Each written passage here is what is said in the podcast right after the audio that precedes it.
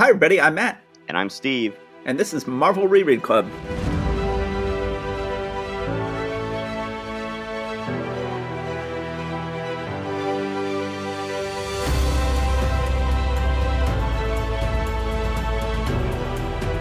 Okay, so uh, what have you been up to, Matt?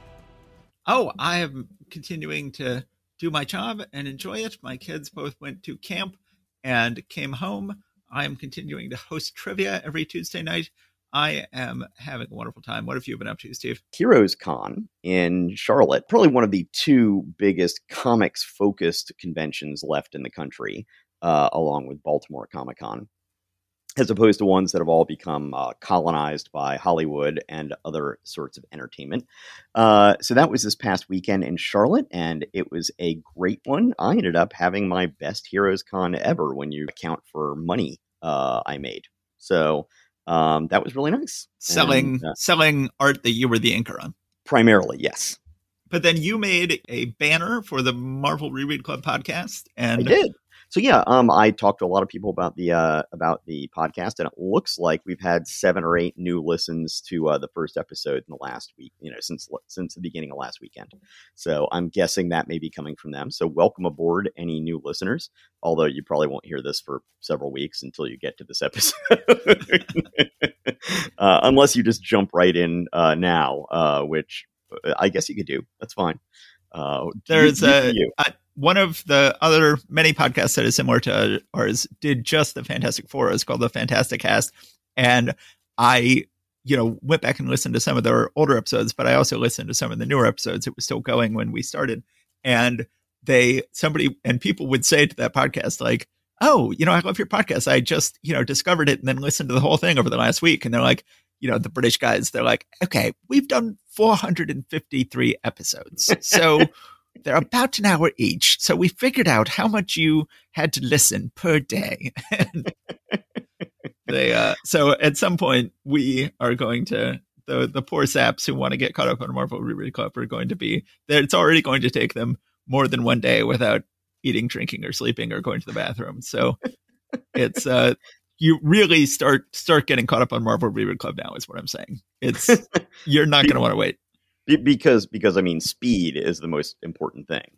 Yes. All right. So I guess we're starting with Spider Man. Okay, let's do Spider Man. All right. So this is Amazing Spider Man number twelve. So we this is very much like a DC comic, much more than a Marvel comic. We have a classic DC headline on the cover. Uh, and this is like a classic DC Silver Age comic the whole comic is based around putting something truly outrageous on the cover, a really shocking moment on the cover, and then making the whole story about trying to find a way for this shocking moment to actually happen. And as would happen on a DC Silver Age cover, it actually says, not a dream, not imaginary tale. You'll gasp in amazement when Peter is unmasked by Dr. Octopus. And we have this shocking picture on the cover of Dr. Octopus holding Peter Parker out in front of Betty and J. Jonah Jameson and the cops and ripping his mask off and showing everybody it's Peter Parker. And I gotta say, kudos to this issue. Kudos to Stan Lee and Steve Ditko for coming up with a shocking image, putting it on the cover, promising us it was going to be an imaginary story. And indeed, in the inside, it is not an imaginary story. And exactly what happens on the cover happens in the issue. And amazingly, they write it in such a way where you can believe that this would happen and no one would believe that Peter was Spider Man, which yeah, is yeah. really neat writing. Yeah, absolutely. Yeah, I, I, was very impressed by that. Uh, by that uh, sleight of, uh, would be sleight of hand, by that trick uh, that they were able to pull in the writing. Yes, they they set themselves a huge challenge on the cover, and they live up to it on the inside. So let's go and jump inside, talking about the splash page here. One thing that starts to happen in this issue, unfortunately, is I start to see little glimpses of 80s Ditko in this issue. Hmm. That just look at the splash page, look at Betty's face on the splash page. Mm-hmm. She looks like 80s Ditko. She looks like the Ditko I grew up with, the Ditko of the late 70s, 80s, and early 90s, and which was nowhere near as good as 60s Ditko. And there Betty's face and to a certain extent Flash's face and Liz's face on the splash page, very much Betty on the top of page five where she gets picked up by Dr. Octopus, her face and her body look like 80s Ditko. They look like sort of the sort of bizarre, more stylized, um, and sort of much more weightless, much less solid, less solid spotting of blacks, less solid inking, because of course he wasn't inking himself anymore by the 80s. Anyway, you're not seeing this. You're not seeing. I I am not seeing that on the splash page. When you when you name check those other uh, panels, I went and looked at them, and I yeah I, I agree with you, especially on that uh, panel with uh, Betty on page five. But um, I really don't see these faces at the bottom left of page one to be really any uh, to, to really stand out to me as any different than than what we've been seeing so far. As a matter of fact, if anything, Liz Allan uh, strikes me as a little bit better rendered than he often does. Um, but that being said, um, you know, I can uh, I can see where you're coming from on some of those uh, images. And uh, but I, I just really feel that uh, you know Ditko is at his artistic best um, you know, starting at about issue three or four in Spider Man and going up through the uh, master planner storyline uh, that we're going to get to eventually. Uh, and then, you know, he sort of wasn't as good in his early days at uh, Charlton, and I don't think he, his art was as good when he goes back to Charlton either. Uh, that it really seems that this was the peak of his art in terms of my tastes. Yeah, no, I'd agree. Uh, yeah, I, well, I would say the greatest art he ever did in his life was his run on Doctor Strange, even more so than his run on Spider Man. But I, I, was just using that to frame the time frame. But yes, right. uh, in Doctor Strange, he was also equally as uh, knocking it out of the park during that period. I'd agree. Uh, anyway, so let's go and jump into the issue. Doctor Octopus escaped from Spider-Man at the end of last issue. One thing they've been doing too much of recently in Marvel is just like, oh, the bad guy gets away, and then let's all forget about it. At least here, the bad guy got away at the end of last issue, and it's still a going concern. We have J. Jonah Jameson's latest secretary quits in a rage and runs off, but here's Betty. She is back and now drama free. It's a little disappointing after having so much good drama. I looked at more than you did, good drama out of Betty for the last several issues that she goes back to sort of just being a smiling girlfriend as of this issue now that her brother is dead and her debt to the mob is presumably paid off and she has gone back to being a less problematic person. We find out Ock has been on a crime spree across the country, but he really wants to fight Spider Man. Spider Man is starting to get sick, but and Aunt May for once is right to worry about him, but he is ignoring her. We have Peter getting picked on at school, of course, by uh, Flash Thompson and being defended by Liz Allan, who is now on his side. Uh, he thinks about Go ahead, laugh, you bird brained clown. Someday everyone will realize it's only the people who are inferior themselves that keep picking on others. And then he thinks, how about that? I'm beginning to sound like a teenage Billy Graham. So, yeah, I, that, of a dated reference. It really is. And, uh, but then also what it sounds like to me is it just sounds like, once again, Ayn Rand. Yes. just you know the, the the great men of the world are always being kept down by the ankle biters who are trying to bring him down to their low level. Uh, yes. Once again, implying that Ditko might have been writing in some dialogue in the sides of the page. Oh, so he then, absolutely was.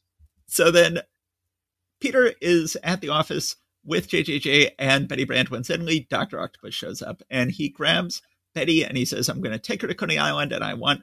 you to send Spider Man there to fight me and don't send the cops.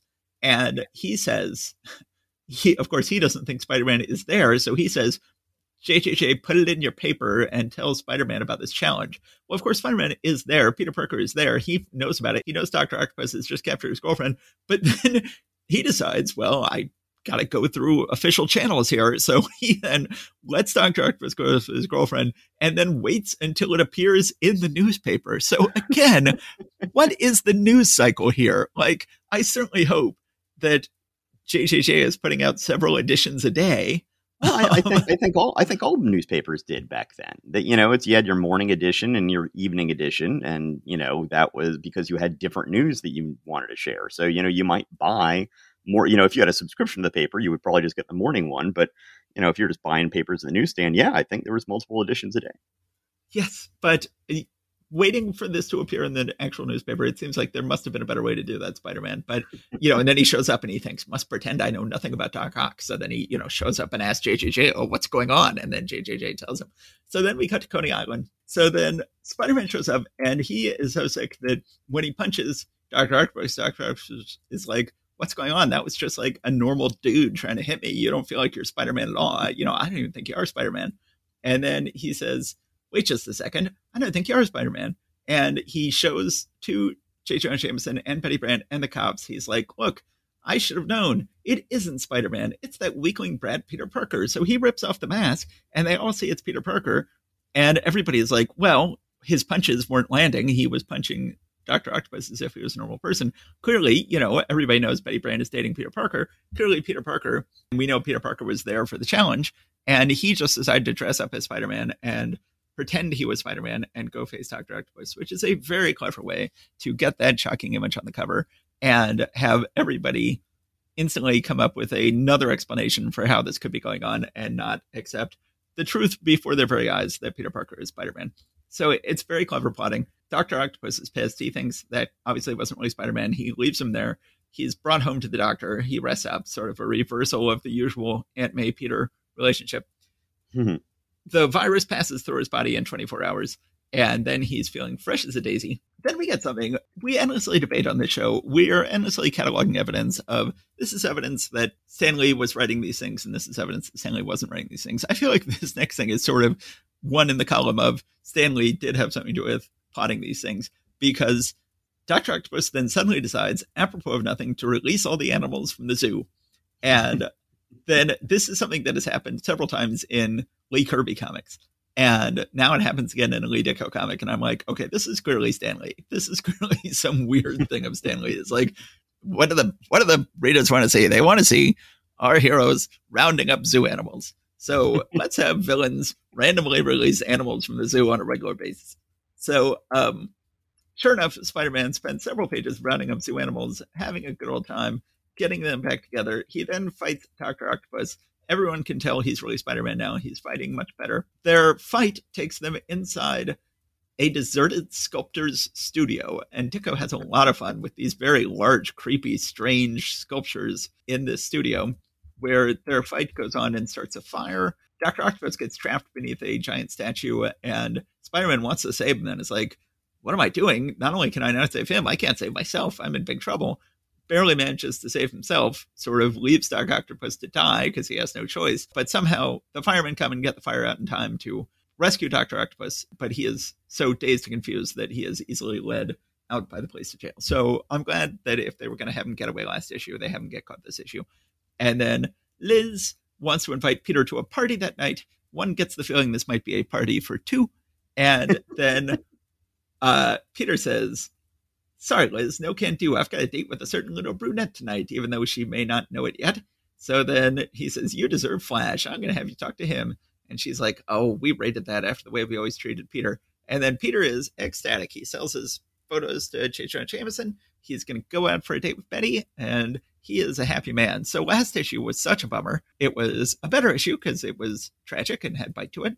And this issue is not, isn't tragic and has not a lot of bite to it. But it's nice to get some alternation between last month's bummer of an issue and this sort of delightful issue. I thought this was a fun issue. Nice to see Peter come out on top. It was beautifully penciled and inked by Ditko, scripted by Stan Lee, and who knows to what degree Stan Lee plotted it. Yeah. So, uh, some of my thoughts on this. One, you know, we've both talked about how, um, well, I guess you've talked mainly about this, but I'm going to go ahead and chime in on this as well. That now that we're going back and, as you said, it reading more closely this time, there are things that I didn't see last time, which I'm, last time I read through these, which I'm seeing now. And part of it is just how fantastically imaginative Ditko is with his fight scenes. Yes. I, I, just hadn't struck me before reading through him this time that he really does think about, you know, where you're going in three dimensional space and, you know, sort of it's almost like he had to think it out like like, you know, a game of mousetrap in terms of, you know, beforehand. Well, how are you gonna get from here to there and what's gonna happen? Um, he does a great job drawing the uh, zoo animals.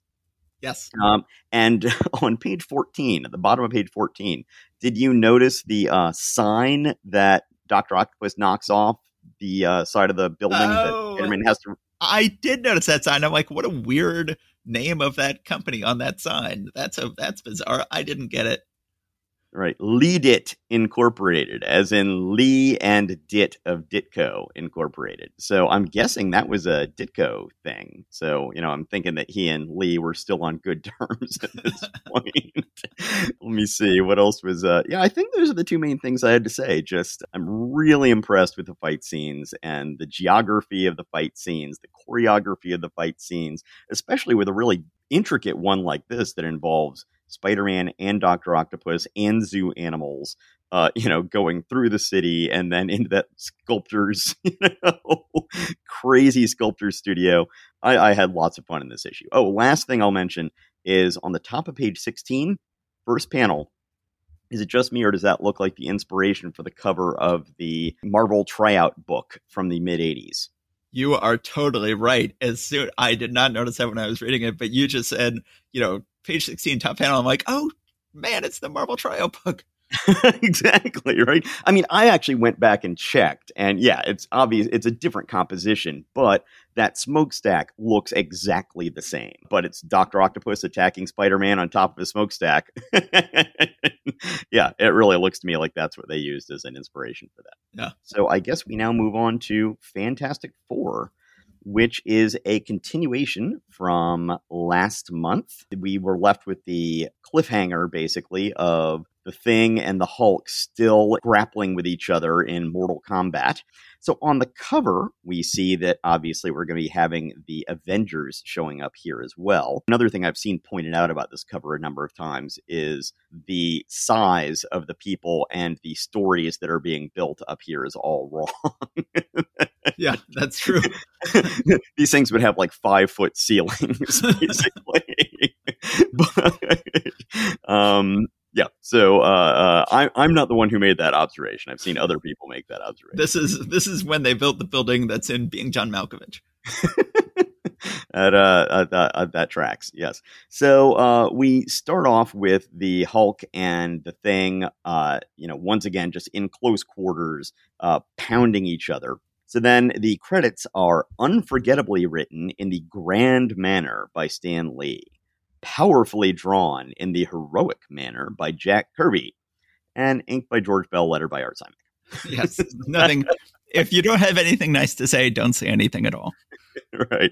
Yes, we just get right back into it here, and we've got a great fight scene between uh, Hulk and Thing. Again, we get an indication that this is a uh, neighborhood that has been scheduled to be has been condemned anyway. A, that means that they are not harming human beings, and B, it means they aren't harming any property that needs to be uh, saved. I get the feeling that a lot of those, you know, would be like, "Hey, New York was just evacuated in one panel," kind of things. Are you well, know? we're about to get to the ultimate example of that later on. later on in this episode, we're going to get the biggest evacuation in Marvel history, but uh, that's that's a spoiler. We're oh, oh, that, oh, that, right? um, well, hey, that one's at least magical. Uh, but I, I get the feeling that a lot of these are just uh, Stan Lee putting this in there, like uh, there'd be a lot of dead people if this Yeah. happened this way. I'm just going to go throw in this whole like, oh, good thing it's an abandoned neighborhood, or good thing we were able to evacuate the city. Human Torch recovers from, uh, or I guess wakes up from his injuries uh, and tries to flame on, but they have an asbestos uh, hospital gown on him and asbestos bandages.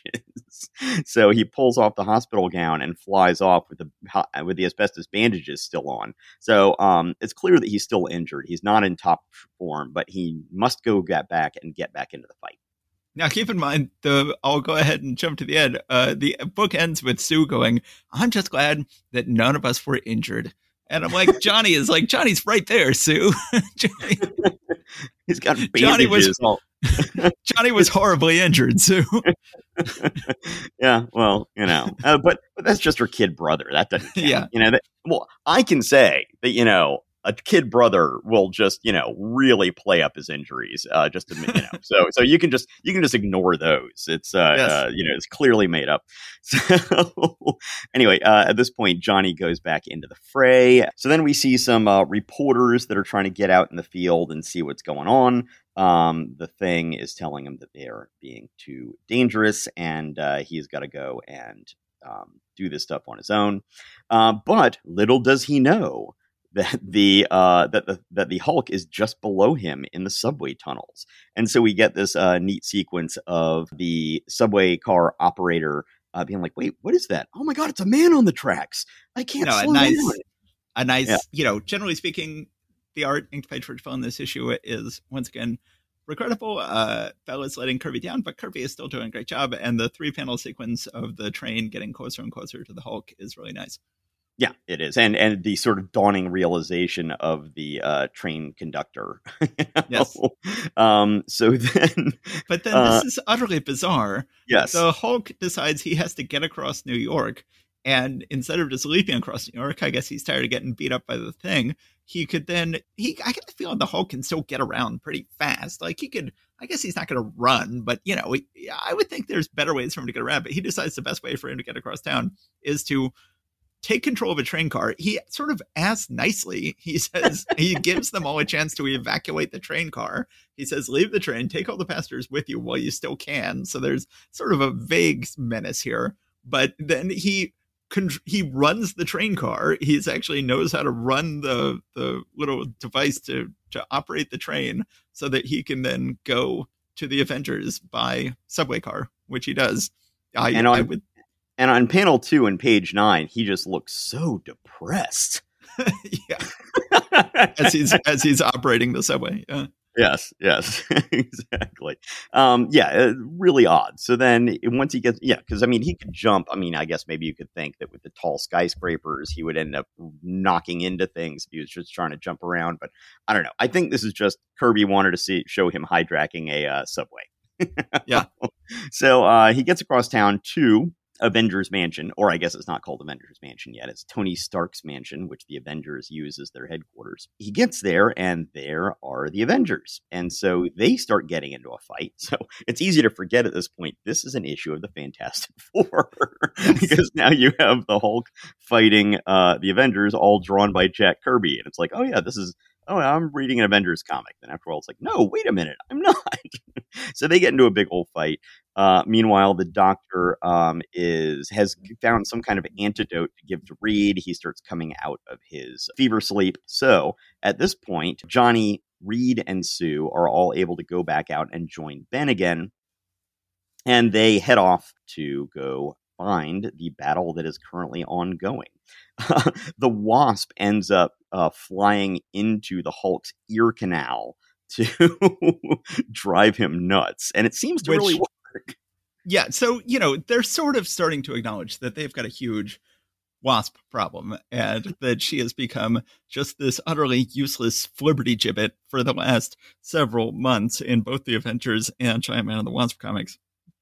Here they try to have her be useful and go into the Hulk's ear which does indeed drive the Hulk crazy. This will then be taken to a much bigger extreme in the Mark Millar Ultimates comics when they have a similar moment to this happen, but it actually saves the day in their first big battle with the Hulk because she actually goes into a blood canal in his brain and makes him go comatose. They're trying. They're trying a little bit to solve their wasp problem, but not much.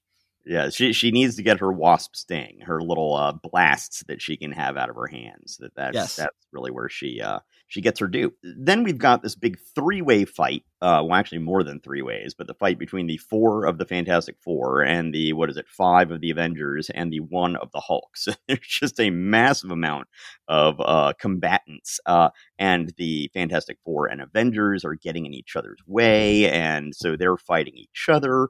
And uh, at one point, Sue is trying to throw a force field around the Hulk, but Giant Man happens to get in between and she accidentally gets him and trips him up.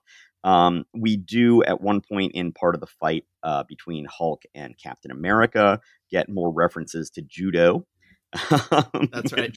Which we had no shortage of so far in the um, Marvel universe. Uh, again, more you know confusion of just too many combatants in too small a space. Uh, when Thor throws his hammer at the Hulk, but the Hulk leaps out of the way and it ends up hitting the thing and knocking him like a block away. The Fantastic Four and the Avengers sort of say, okay, we need to coordinate here. We're not going to fight against each other. Let's get going with this stuff.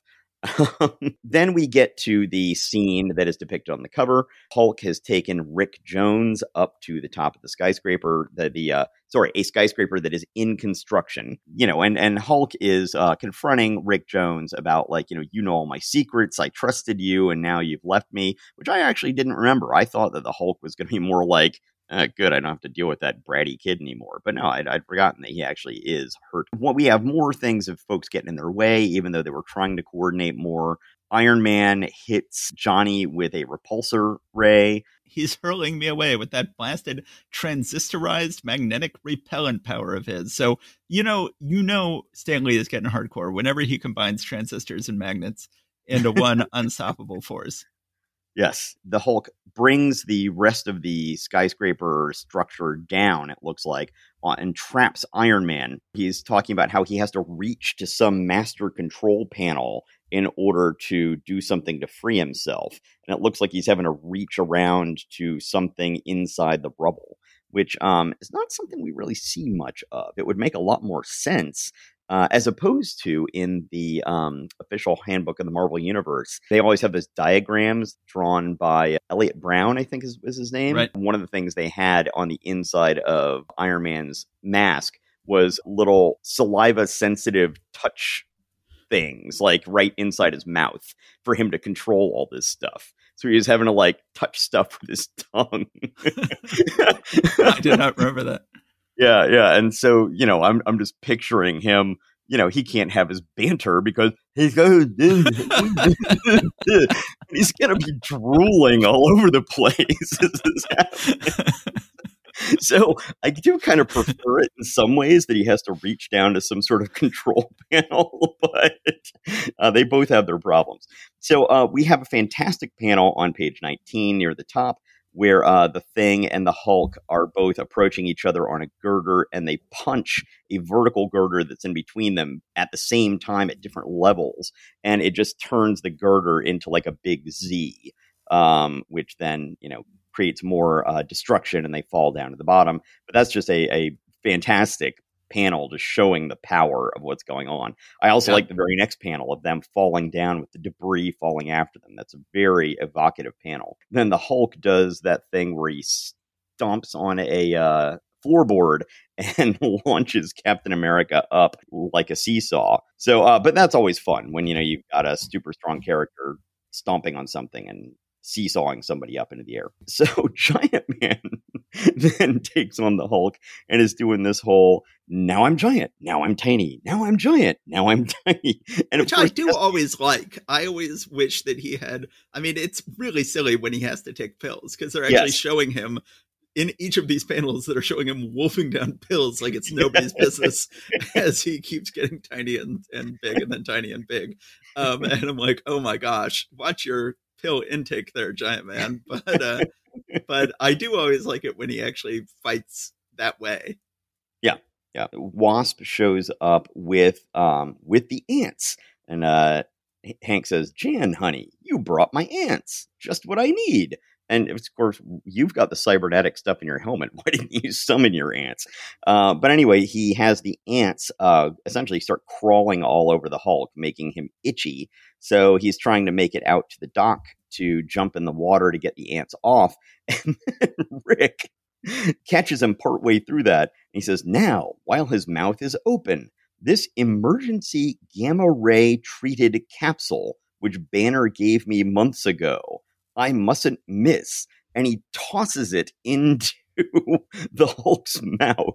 Um, and then so he falls into the water, and the pill takes effect after he's in the water, and he turns back into Banner, where he's, I guess, floating unconscious in the water uh, and he gets away. So then the Avengers and the Fantastic Four all say, "Well, you know what? Uh, glad we met each other, and you're good people. We're looking forward to fighting by your side again in the future." Basically, that is it. That's the issue. It probably even outdoes last month as the biggest knockdown, drag out battle royale uh, slugfest that we've had yet in the uh, modern Marvel universe.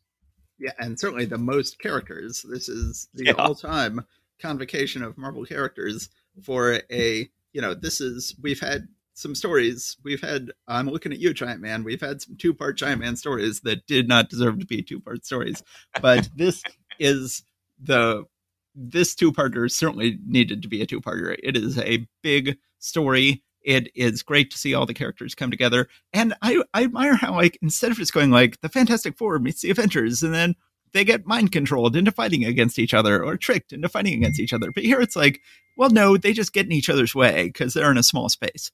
And right. they're all trying to defeat they're all trying to fight the same guy in a small space and they get in each other's way. And that causes most of the difficulty in this issue.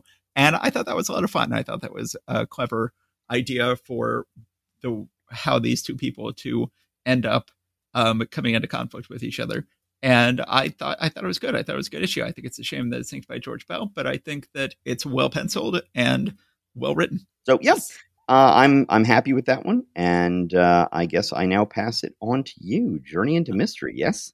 All right, let's get to Journey into Mystery 104 with the Mighty Thor.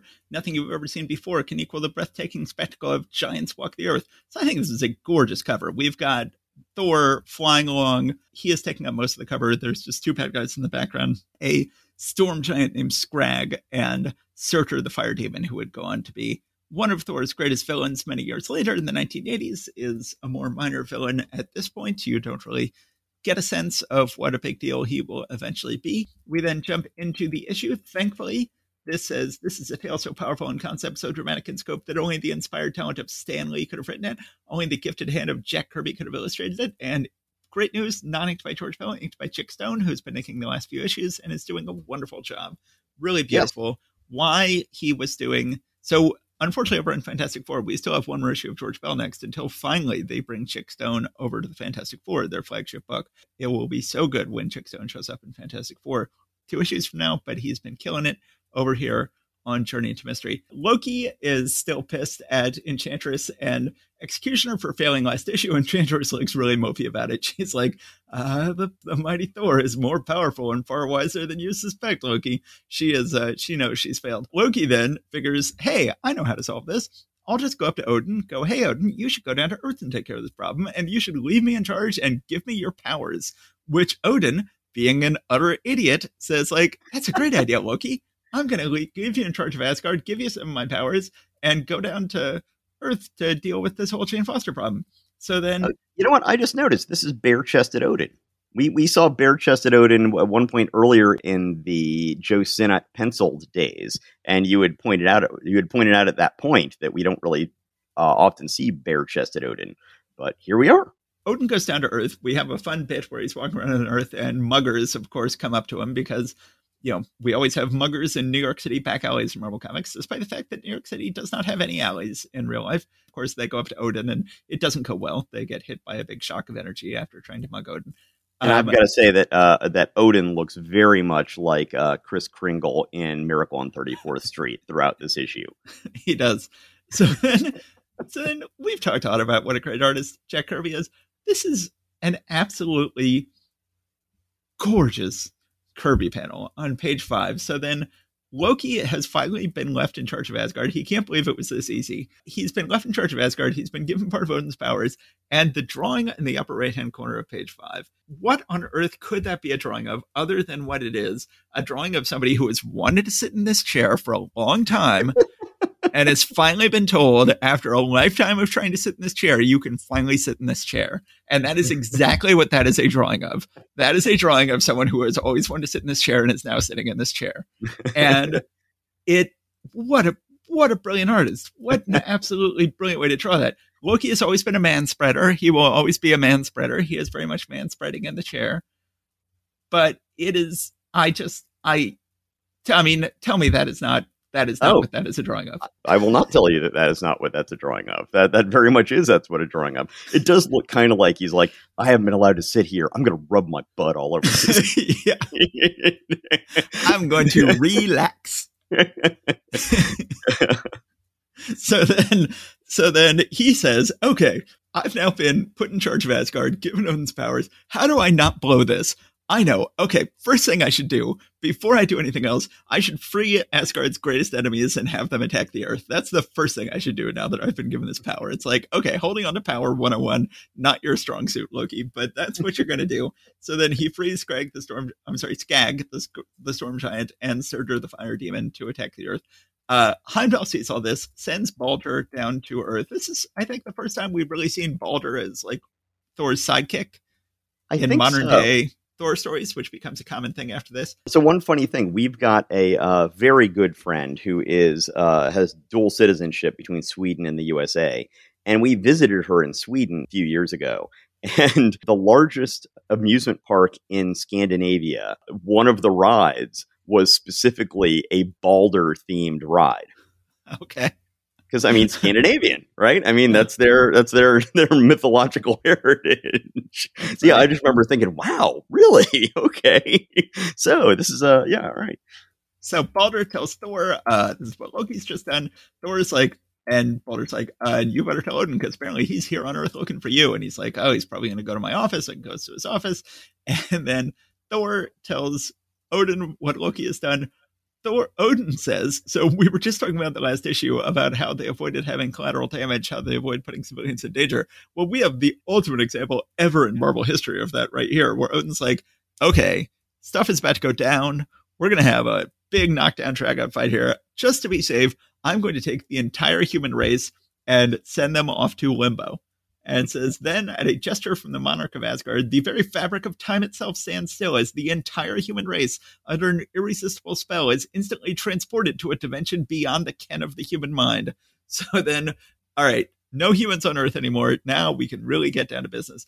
They have a big fight in seemingly either the East River or the Hudson River near Manhattan. I wonder what the pets feel about that. Yeah. Where are my masters?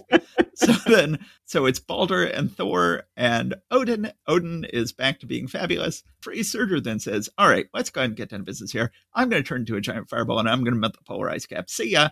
And he takes off, leaving the other three to deal with Skag, which they do. Odin points a sword at him and makes him fall over dead, essentially. And then they go, Oh, let's deal with Surtur. And Thor manages to suddenly magnetize Surtur. So instead of melting the polar ice caps, he gets attached to an asteroid that goes shooting off into outer space. At this point, Odin is like, okay, I'm not even going to try to deal with the Jane Foster situation. Clearly, I have used some poor judgment with my other son. and he goes ahead and goes home. And then after Loki does all this, instantly frees Asgard's greatest enemies as soon as he gets a little bit of power. Odin goes back and says, Heimdall has told me of your treachery, Loki. You will serve the trolls until I set you free. Now go, unfaithful one. So it's like, I'm going to give you some extra chores to do. Haven't, you know, I am not a fan of capital punishment. I don't believe in capital punishment. But in this one rare case, kill him. Just kill him. kill Loki. He is a genuinely evil person. He is not going to stop. He is proven impervious to punishment. He is proven completely unfazed by any punishment you have ever given him. Kill him. It's time to kill him. yeah. Oh, oh, okay. So Matt has spoken. All right. Well, let's go ahead and go on to Tales of Asgard, a tale told in splendor by Stan Lee, a drama drawn in glory by Jack Kirby. Unfortunately, inked by Don Heck, but this issue is inked by Don Heck. Next issue will be inked by George Bell. And then starting the next issue, every Tales of Asgard that we have left will be inked by Vince Colletta, who is about to make his Marvel debut. So let's appreciate Don Heck inking while we can get it. Little, it's just going to get worse from here, folks. We have the origin of Heimdall. We find out that there was a time when Asgard was attacked. They decided they needed a guard on the Rainbow Bridge. They had a little competition between Heimdall and two other people. Heimdall was able to hear a tiny plant growing uh, several miles away. And they were so impressed by that, they went ahead and put him in charge. And he said, Hey, my first day on the job, I'm going to tell you that there's storm giants way far away who are planning to attack us or who have just headed over here to attack us. And sure enough, they go over there and they find them and they grab them and they bring them back to Asgard and they go, Hey, Heimdall, you are awesome at this job. We're going to set you up on the bridge. And they do. And that is the end of Tales of Asgard. A nice tale, once again, told with Kirby always likes to do his four panel layouts for Tales mm-hmm. of Asgard. He's really letting himself expand in these stories, even though they're very short stories. And he uh, is trying the hell out of it. And, you know, Heck's inking isn't that bad. And yeah. it is a nice little story. Yeah, uh, these things are not very plotty, which, No. you know, um, a lot of his stuff, a lot of the stuff that Kirby's working on is. So that's probably a nice change of pace. hey, I'm just going to tell a simple little story and draw some really nice drawings along the way. Yep, that's all. That's his whole ambition here. but so I thought this was a good issue. One certainly would not sense from this issue how much drama Surtur will later engender. Oh, no. that uh, what what a what a hugely Yes. consequential, powerful, threatening villain he will one day be. But it still it feels like a huge it feels like a huge battle. You know, they they evacuate the entire planet Earth. That uh, it feels like a nice big battle. It's amazing. You know, so I'm currently reading. I always have a big goal of Marvel comics to read before the next Marvel movie comes out. Well, not every Marvel movie. Like I didn't read any Doctor Strange comics before the Doctor Strange movie, but I decided before this new Thor book came out, I wanted to go ahead and read all the girl Thor comics from when Jane Foster became Thor. And then I decided, you know, I'm just going to read them all. So I've basically been reading the entirety of Thor up hmm. through 2016 when Jane Foster was Wow. younger Thor. And I am now I'm I've got like 10 days left until Thor comes out. I'm almost done. I'm in reading comics from 2016 I think right now. And but oh my god, storylines just take so long these days. Like the whole Jane Foster as Thor storyline is, you know, a massive three year long storyline. And every storyline that I've ever read from Marvel Comics in the last 10 years is a three year long storyline. Like, oh, let's have Dr. Octopus take over as Spider Man for three years. You know, let's go ahead and have, oh, the, you know, the new Avengers are trying to stop incursions into our universe for three years. And it just goes on forever. And as you track backwards in time, you can see storylines gradually get shorter and shorter as you go backward in time so that, you know, you had this essentially like a 16 issue storyline uh, where they fought Surtur in the 80s. Well, here we get back to the beginning of time, and you have the first big Surtur battle, which goes for a whopping 13 pages. And it's amazing how much story they can cram into 13 pages back then. Nowadays, it would be at least 13 months. Uh, we we did have uh, an Odin versus Surtur battle in one of the first, uh, and maybe maybe it was the first Tales of Asgard. Uh, Right, so we're already expanding. We started off with a five-page Surtur battle, and then we got up to a thirteen-page Surtur battle. And who boy are they going to get longer? Yeah, yeah, because in the 80s, uh, basically, Surtur is forging a sword in the heart of a star for like 12 whole issues. And we're just like, what's going on with this? What is, what is it? What's coming? And then they finally have the storyline where that uh, where it all it all comes to fruition, uh, which is just epic and fantastic. Uh, but Yes. that's not what we're reading right now. Meanwhile, we are going to move on now to Strange Tales. Once again, the odd pairing of Johnny Tar- Johnny Johnny Torch. I keep on doing that of a Human Torch story uh, paired with a Doctor Strange story. Uh, this is one where the Human Torch meets the Iceman, the teenage masters of heat and cold, fighting side by side for the very first time. The bad guy in here, who is on the cover, who we're going to see inside, is named like what Captain Barracuda. Is it Well, just he's just called the Barracuda in this issue. He will later become a major ongoing Marvel villain who will be called Captain Barracuda. And I had forgotten when we were listing the major Marvel villains who were introduced in Strange Tales.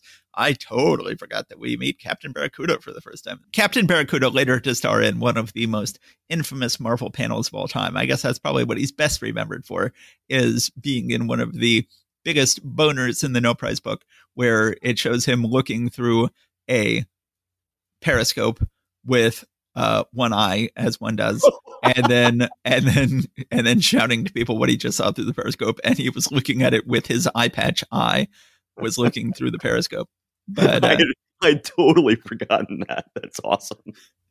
All right. So um our story starts out uh well once again we've got that uh weird affectation of Iceman's guest appearance through courtesy of quote X-Men magazine. Which is like guys, come on. I mean you're you're clearly playing up the whole Marvel clubhouse bullpen thing at this point. That's that's getting a little old. Uh, so uh, we start out with the Fantastic Four just hanging around, and well Johnny. for, we should give the credits here definitely written by stan Oh. lee dazzlingly drawn by jack kirby and dramatically inked by dick ayers so we've got a lee kirby ayers book here it is getting the old gang back together yes, um, yes. and doing Fantastic Four here in the opening pages. And I desperately miss Dick Ayers inks on the main Fantastic Four book, and it's so nice to have Lee Kirby and Ayers reunited. And it's always such a kick when we get Kirby showing up to do these Strange Tales stories, which he could persistently does. He will, you know, like every five months or so, he'll just go like, you know, I got some extra time this month. I'm gonna do Johnny Torch in Strange Tales. Oh, it's, a, it's such a delight whenever he shows up. Yeah, and I do have to say that uh, I do like Dick's uh, inks on this issue. Um, Yeah. You know, it's just sometimes when it looks like he just pulled out the mop that I uh, that I, I really dislike it. But no, jolly good job here. All right, so uh, we start out with the Fantastic Four hanging around. Johnny is reading the paper where they're talking about the X Men. They're talking how mysterious they are, that no one knows where they are or who they are. Johnny reaches a line that says, "A frozen version of the Human Torch," uh, describing Iceman. That, of course, ticks off Johnny. Cut to Westchester, where the X Men uh, they're done with school for the day, and Jean is going to head out on a date with Warren. Iceman is sitting there still frozen and talking to Professor X, saying, Gosh, Professor X, whenever I get up the nerve to ask Jean for a date, the angel or Cyclops or somebody beats me to it. So it's just like all, all the guys are just like, oh, I'll go on a date every now and then, you know, every and once a week or something like that. Meanwhile, meanwhile, Jean is having to go out on a date every night, just rotating through all the guys. Because- Except for poor Iceman. except for poor Iceman. Well, I mean, you know, I, I think he really didn't want to ask her out on a date. So, I mean, it's interesting. I mean, generally speaking, Marvel has not had enough inclusion. They have not had enough gay characters. They had no gay characters for most of their history until finally uh, we got Northstar over an Alpha Flight. But then what would happen? What tends to happen with people who want there to be more gay characters in comics is they take anything that's not nailed down and they'll say like okay this hero is not nailed down. This hero has never had a convincing heterosexual life. And so for many many years fans were like iceman might be gay. He might be someone who we can claim as a gay hero. And you have very few instances to contradict that you have very few instances where there's like oh no he's acting kind of heterosexual here He and Beast would double date with those two like beatnik girls, right? Vera and somebody. well i remember beast would date vera i don't remember who bobby would date Yeah, yeah, did he have his own beatnik girl yeah, yeah. Uh, Vera had a friend, and they would always go double dating with these two girls. But, um, you know, Bobby never seemed all that into it. Well, and most notably, Bobby then did have a crush on a girl in the Defenders comics in the 1980s, but that girl would occasionally become a guy and was gender fluid back before that was something that we were talking about as much. But we have an interesting sort of exception that proves the rule issue here in terms of Bobby spends the whole issue sort of looking for love, seemingly with women, but you can't tell if he's you know, he doesn't seem very, certainly he doesn't seem very confident at it, and he doesn't seem very dedicated to it. And you're not sure if he's not just looking to be seen to be dating, to be seen, not just looking for a beard, essentially. Or, or, or just that he's still confused and unsure of his identity. That you know, he's Right. just like, oh, you know what? I, I just, you know, I just need to find a girl. Maybe that'll do it. Yeah. um, meanwhile, I'm noticing though that Kirby is doing some weird stuff with perspective in this, uh, in these first couple of pages. On the splash page, I, I sort of chalked the weird perspective up to that big scope thing that Reed is working with might be angled down in a you know particular way but if you just look at the sizes of the characters and where their feet are and where their heads are it's you know no one seems to be to use a phrase you used a moment ago in a different way nailed down uh, and then at the bottom of page two when bobby is walking away from professor x Professor X is clearly in the uh, being John Malkovich building right there. There's there's no way he's not. So he's in the um, building that they were building in Fantastic Four number 26. Right. Yes, exactly. So uh Iceman uh decides, you know what, I'm gonna go out and do a river cruise uh of Manhattan because there are lots of swinging teens on these cruises. Like, are there? Are there really? Uh, but, so he gets on board, changes back into suited Bobby Drake, uh, and ends up hitting actually on Doris Evans, unbeknownst to him. Uh, nobody here knows who the other one is just yet. Uh, and so then he finds out that, oh, it's a human torch who's, who's her boyfriend. Ugh, okay. Then he, though, is getting all grumpy about it and he's freezing the sodas that uh, Johnny got for Doris And then uh, Johnny is, of course, just able to use his flame powers to melt the sodas again. I'm sure, like those sodas are going to be really super flat at this point. yeah, that's that's some tasty soda that's just frozen and then been superheated. Thou shalt thou shalt walk on naught but burning hot coals and drink naught but burning hot cola. Gen X Simpsons references. So Iceman is going off mopey, just seeing all these other teenage couples, and he can't find anybody. Uh, so he's wa- moping along and happens to run into a couple of shady looking types. And Iceman's thinking, nope, I shouldn't get in trouble on my day off. I'm just going to go ahead and ignore whatever is going on. But of course, these folks break into the radio room, and then the Barracuda comes in and once the uh, communications are cut down, it takes over the boat.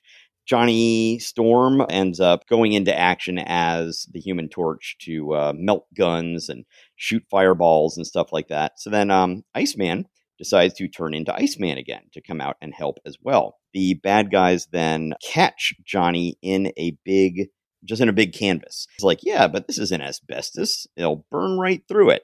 And uh, it turns out, though, that he realizes that he has created a big fire and he has to put the fire out. Iceman ends up creating giant ice balls and basically bowling them at some of the bad guys here. That also, I think, ends up putting out the flame too. So you've just got both of them teaming up to take care of the bad guys. Barracuda, though, leaves his henchmen behind because he doesn't care about them. Uh, but he kidnaps Dorrie Evans and takes her with him as he heads off on some kind of small launch that he can take off with her to use as a hostage. But then Iceman is able to create basically a giant iceberg underneath his boat that then traps him up on a little ice tower in the middle. We get this absolutely bizarre ending where he's been fighting Iceman for 13 pages now, and then he tries to get away after fighting Iceman for 13 pages, and then he says, but a few seconds later, what? Question mark, question mark. And Ice Jam exclamation point exclamation point. But it's impossible exclamation point. The temperature is way above freezing exclamation point exclamation point. How? Question mark question mark. And then he goes what's going on here? This can't be. Am am i going mad? And Dorrie can't figure it out either. Dorrie's like Johnny, what is it? How did this happen? I'm like, you're fighting ice man, dude. like, you don't think he could have possibly caused this iceberg to have stopped you? Like, dude, get with the program. yeah, very, very good point. At that point, since apparently nobody uh, expects Iceman to be able to do anything, uh, he goes ahead and creates a series of ice floes in front of him to jump from one to one to be able to get back to the shore so that he doesn't have to go through the rest of the cruise after all of this destruction. Um, and then, so at the end, uh, we get Johnny and Doris once again sort of wondering uh, about who Iceman was. Do you think he has a girlfriend, Johnny? And he says, like, I like him? Sure, he must have dozens of them. So, you know, yeah. all, no shortage of moments in Iceman's history where you're like, oh, yeah. what we know now. so uh, yes, um, a a decent story. I would say that when it comes to the Human Torch Strange Tale stories, it's probably average to slightly above. It's nice to see the you know interaction between these two teenage characters that have you know very opposite powers and very opposite ways that they work in the world too. That Johnny is you know has a public identity Iceman, people don't know who he is or where he where he comes from. He's just very mysterious. Johnny is obviously, as we were talking about, the serial monogamist in a very heterosexual way, and Bobby, although they will not, um, you know, declare that he is gay until like the 2000s. Uh, you know, in retrospect, if we uh, retcon this back to that, then you know that's another sort of opposite. Um, so it's uh, it's fun. Um, I like the look of Barracuda uh, even though he's kind of silly, you know, just like, oh, look, it's a pirate who's going around New York City, Rating swinging single teen cruises. yes, because because all the money that swinging single teens carry on them. Right, you know, I, have heard that in Glenville they've got like really fancy galas that he could go and uh, and hit up. All right. Uh, any other thoughts that you have about this uh, this story before we go on to Doctor Strange? I like this story a lot. Captain Barracuda turns out to be a villain who has a lot of life in him over the years, and it's just great to have Kirby back. It's just logical to get these two characters together and have them have a fun little fight against a pirate on a swinging single teen cruise. Yes, as we get a little bit of teenage angst with Bobby in the meantime, because you know you got to have some of that teenage angst in these comics. Yep. so we're going to move on to Doctor Strange, Master of the Mystic Arts, the House of Shadows. We're also going to find out in here, you know, I kept on saying that his amulet in the first couple of appearances looked like the Eye of Agamotto. And then at this point, it doesn't. Um, and it doesn't right near uh, right here at this point, but it's going to be the Eye of Agamotto. I mean, it's going to act exactly like and look exactly like the Eye of Agamotto, except it's still a square uh, amulet in this weird way. We start out with Doctor Strange striding down the streets of Manhattan in uh, broad daylight, which they make a note that this is not very common for him to do. Uh, well, so this is clearly not Manhattan because we've got a house on a street with a lawn, so we're somewhere else. Right, but um, and yeah, it's very unclear where they are because I, you know, I assume they're in Middle America or something. Finally, the imposing figure reaches his destination, a small, strange cottage on the outskirts of the city. But I was ah. thinking ah. it had to have been someplace that was in walking distance of the village. You know, you would have to go for a long walk from the village to get to a house with a with a yard and uh, essentially I, I, a picket fence, as we have here. I guess maybe up near the cloisters would they have uh you know an old an old haunted house sitting there? I mean, because this doesn't seem like it's, it's a house that actually has people living in it. It's in an old abandoned house. Uh, anyway, it's got a lawn. There's not a single lawn, and maybe Gracie Mansion might be the only house in all of Manhattan that has a lawn. uh, okay, so he shows up at. Uh, there's a whole television crew and a big crowd around, is they're announcing that a national news anchor is going to spend the night in this haunted house to prove that haunted houses are made up. The crowd is all sitting around waiting to see this thing, and all of them are very cynical about this. We've talked about this how everybody in the Marvel Universe just thinks that with all the supernatural stuff going on, everyone always just assumes it's a publicity stunt of some type or another.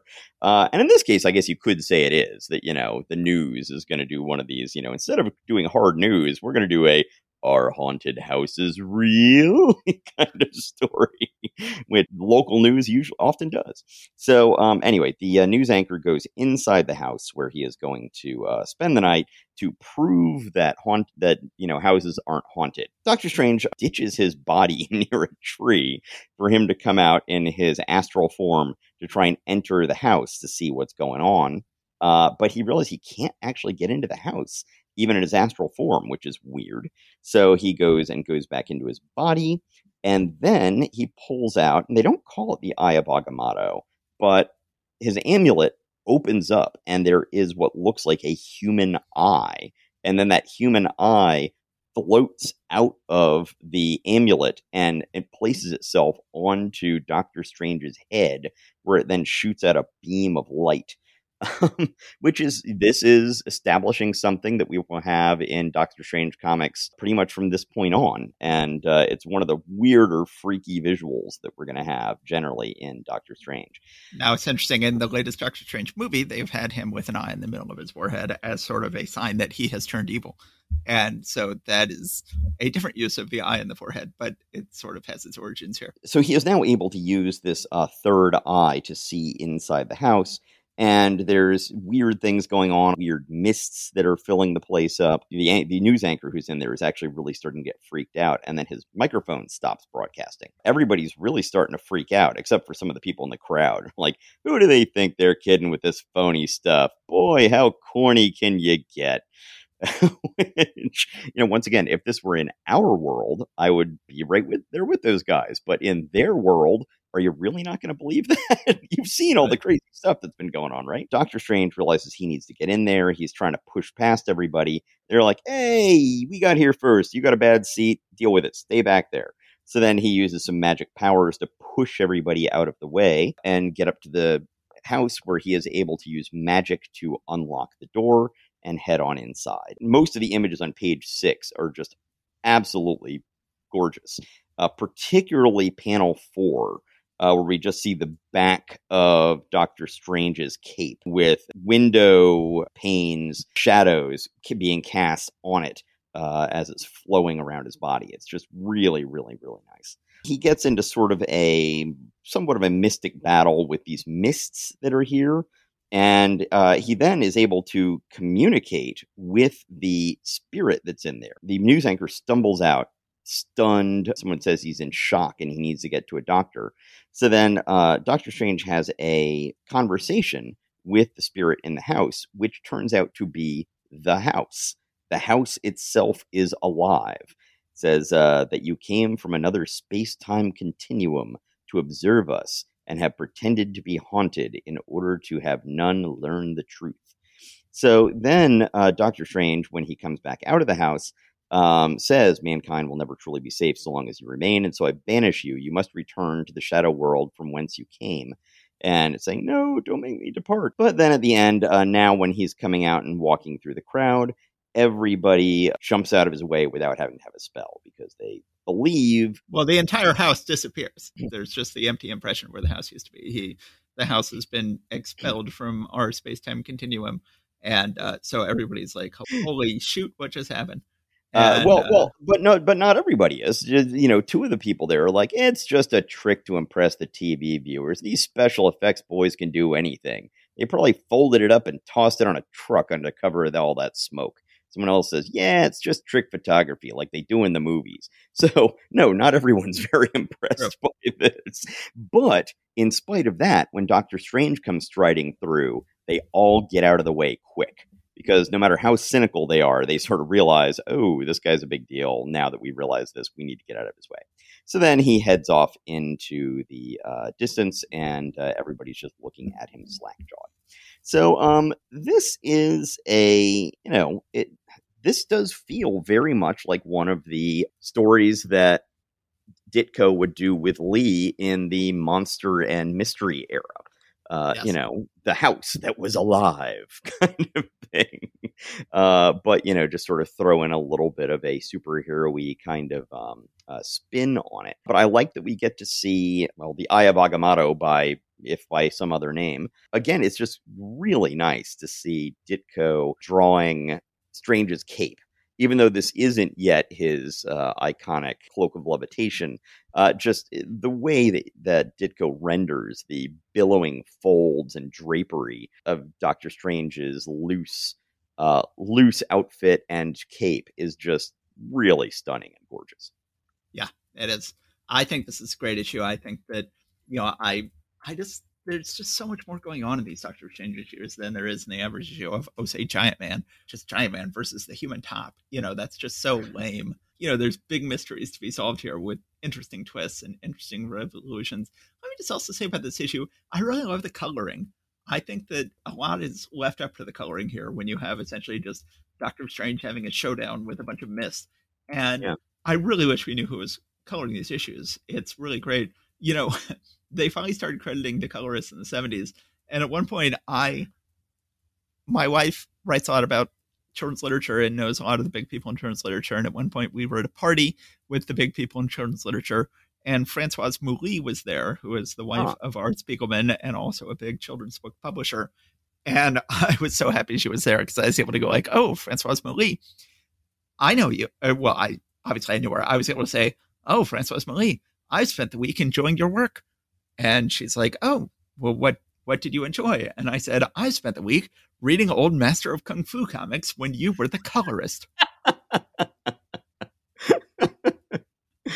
yeah, and every issue of Master Kung Fu it would say colors F. Mouly long before she married Art Spiegelman. Maybe not so happy that I was dating her to the extent that that was, but uh, um, but I I am great looking forward to the days when colors are going to start being credited. But I think this is an excellent issue. You know, and it's interesting. No sense at all in here of 80s Ditko. Like if you look at the pages on the top of page eight, where you've got sort of the shocked crowd, then you know they look much more like 60s Ditko than 80s Ditko. Um, there's no no hint of no little hints in the in this issue of Spider-Man of 80s Ditko. No hints here. Great. So yeah, uh, well, thank you everybody for coming and joining us. And um, one things I've uh, I'm trying to ask people a little bit more, and uh, I just put this out on our Facebook page recently. Is we really would appreciate it if you would like and review us on whatever uh, platform you get our podcast from. Please consider it. It's uh, something you can do to uh, help spread the word about this podcast that you presumably like. Yep. All right. Well, thank you very much, everybody. We really appreciate it. And we will uh, return soon with the rest of May 1964. Yep. Okay, guys. Okay, guys. Thanks for listening. We'll talk to you soon. Bye. Take care. Stay safe out there.